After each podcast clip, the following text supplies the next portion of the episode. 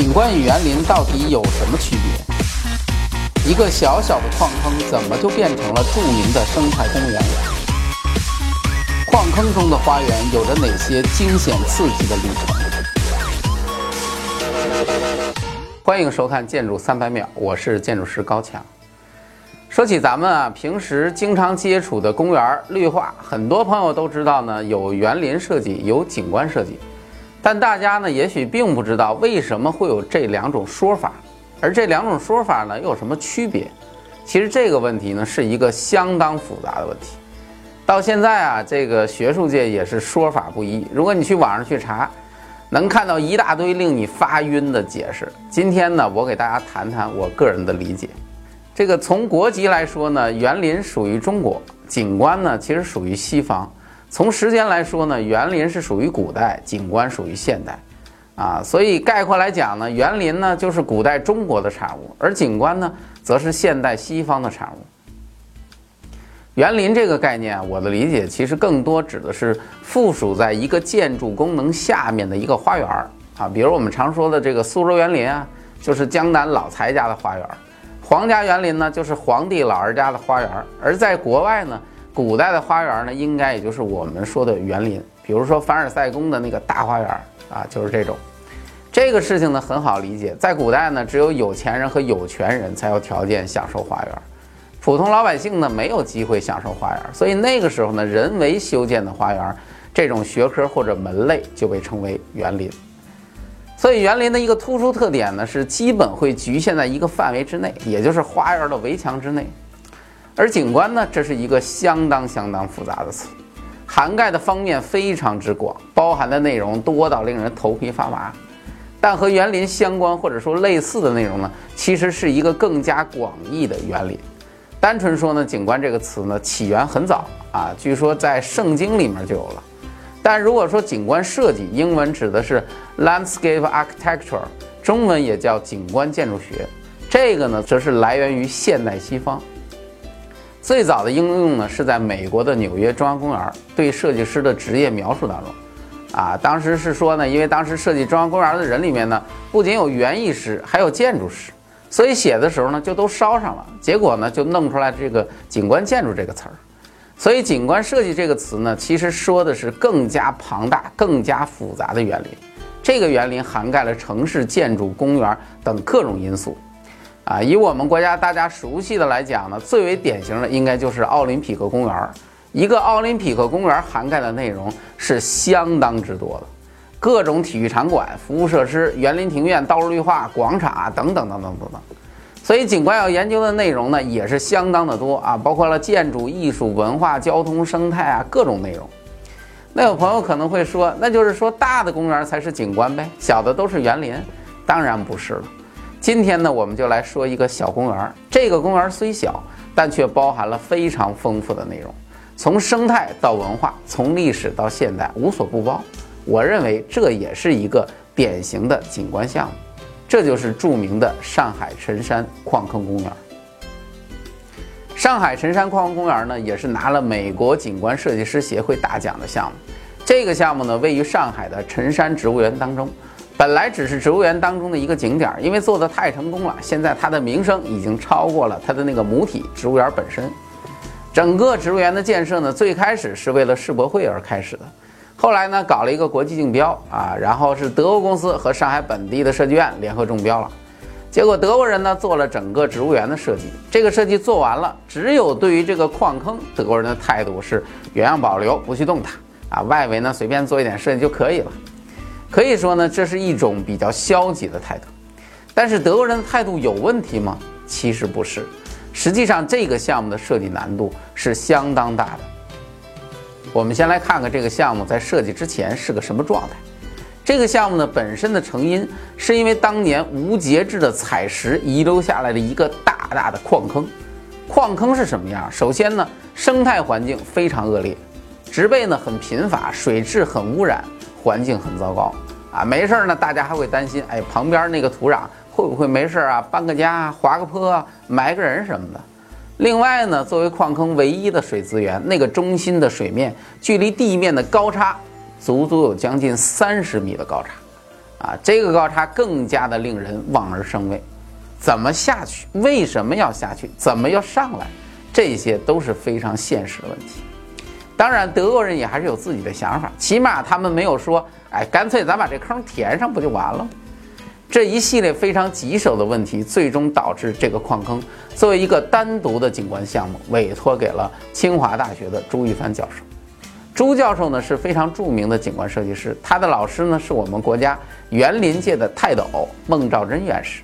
孟大师呢是我们国家唯一的一位因为园林规划而当选的院士，而朱教授呢是他的弟子，北林的博士，现在呢又是清华大学的博士生导师。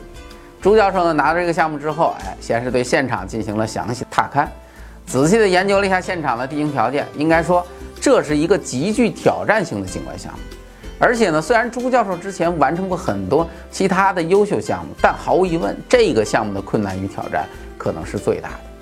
首先呢，这是一个矿坑遗址，上海呢还有很多类似的矿坑。矿坑在很多人的眼里，实际上是一个很危险的区域，一个非常负面的东西，是人们都不愿意接近的区域。其次呢，对于景观设计人而言，一个景观项目的结果可能有千百种，你可以做得非常的稳妥，比如像我说的，填个坑，种点树，弄点花花草草，虽然显得好像没什么水平，但是你也不犯错呀。当然你也可以挑战不可能，尝试创新与突破，但是很明显对于已经功成名就的人来说，这个是需要勇气的事情。所以呢，朱教授是一个很勇敢的人啊，他决定挑战一下自我。朱教授第一个要考虑的问题是如何下去，最终的解决方法呢是做了一个方形的桶，人们通过这个桶里面的楼梯呢就可以走到下面，但这个桶是封闭的。这个设计的立意呢是表现把人像当初的石矿一样直接倾倒到湖水的下面。不过我在想，如果从这个意思理解，那当初要是做一个超级大滑梯是不是也很有意思？人下去之后要想来个环湖游，首先要解决横在眼前的那个有一个像鼻梁一样的土坡想了很多种方案，绕过去吗？切几刀吗？最后决定竖切一道，形成一个一线天的通道，人们通过这个通道到达湖水的另一面。说到这儿呢，可能有朋友会说，至于那么费劲吗？直接绕着走不就完了吗？如果是那样，我相信就不是设计师考虑出来的了。设计师的特点就是要用各种方法来折磨你一下。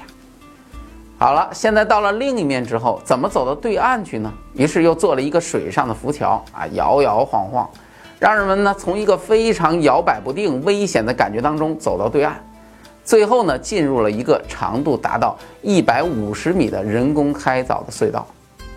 这个隧道的施工难度很大，普通的工程队根本就干不了，最后呢还是附近的解放军叔叔伸出援手，负责爆破的工程兵出马才把它搞定。这样呢，人们通过这个长长的隧道最终回到了现实世界。所以大家现在听出来了，辰山矿坑花园的整体设计基本上就是人的一个冒险的旅程。在整个的设计过程中呢，朱教授对于人心理的把控，对于游览节奏的控制，可以说做到了一个极致。从入口的黑暗与压抑，到进入湖区的第一次豁然开朗，从一线天的艰难行进到第二个别有洞天，从湖区水面上浮桥的摇晃冒险，顺道还观赏了一个飞流直下3000尺的人造瀑布，最终呢进入到了采石工人的工作现场。然后呢，人们通过了漫长的人工隧道，最终逃出升天。这一系列空间和心理上的变化，使得这个本来并不是很长的线路变得非常有趣、刺激，令人十分的难忘。这个花园呢还有一个非常大的特点，就是大量采用了一种特殊的景观材料耐候钢。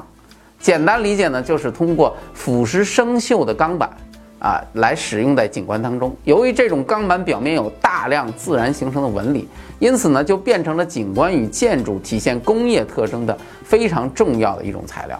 在整个交通流线上呢，这种耐候钢板的大量使用，让整个区域显得既工业又艺术。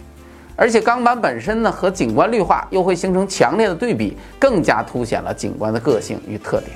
辰山矿坑花园呢是一个很小的花园，但在建成之后呢却获得了广泛的赞誉。究其原因呢，不是因为这个冒险的旅程有多刺激，而是这个项目所体现出对于矿坑的处理方式和态度才是最令人心动的。其实采矿这个事儿啊，世界各国都有，很多城市呢都因为采矿而迅速的致富。但是随着矿石资源的枯竭，这些地方呢不仅在经济上陷入两难的境地，而且在城市的土地上也留下了千疮百孔，大量的挖空区。在有些地方呢，新区的土地就是通过大量的回填而造成的，以至于当地人呢都对它敬而远之。这种对因为追逐利益而对环境残忍的破坏，其实是世界性的难题。面对这样的一种破坏，我们到底是一种什么样的态度？上海辰山花园给了我们一个很好的答案。对于不堪回首的过去，我们需要正视而不是躲避。对于自然的破坏，这也是一种历史，也是一种文化。我们也需要表达，告诉所有人历史的真相要远比掩盖它、抹杀它更有意义。因为只有了解了真相，才能不再重复错误的选择；只有了解了真相，才能找到正确的方向。全网首播，关注微信公众号“强词有理”，原来艺术可以如此简单。关注我的微博“建筑师高强”，与主持人一起吐槽艺术话题。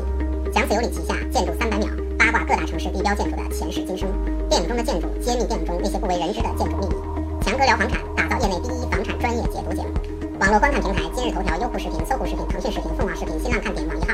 智能电视观看平台：CIBN 微视听。音频发布平台：喜马拉雅。更多艺术栏目，更多有料故事，尽在强词有理。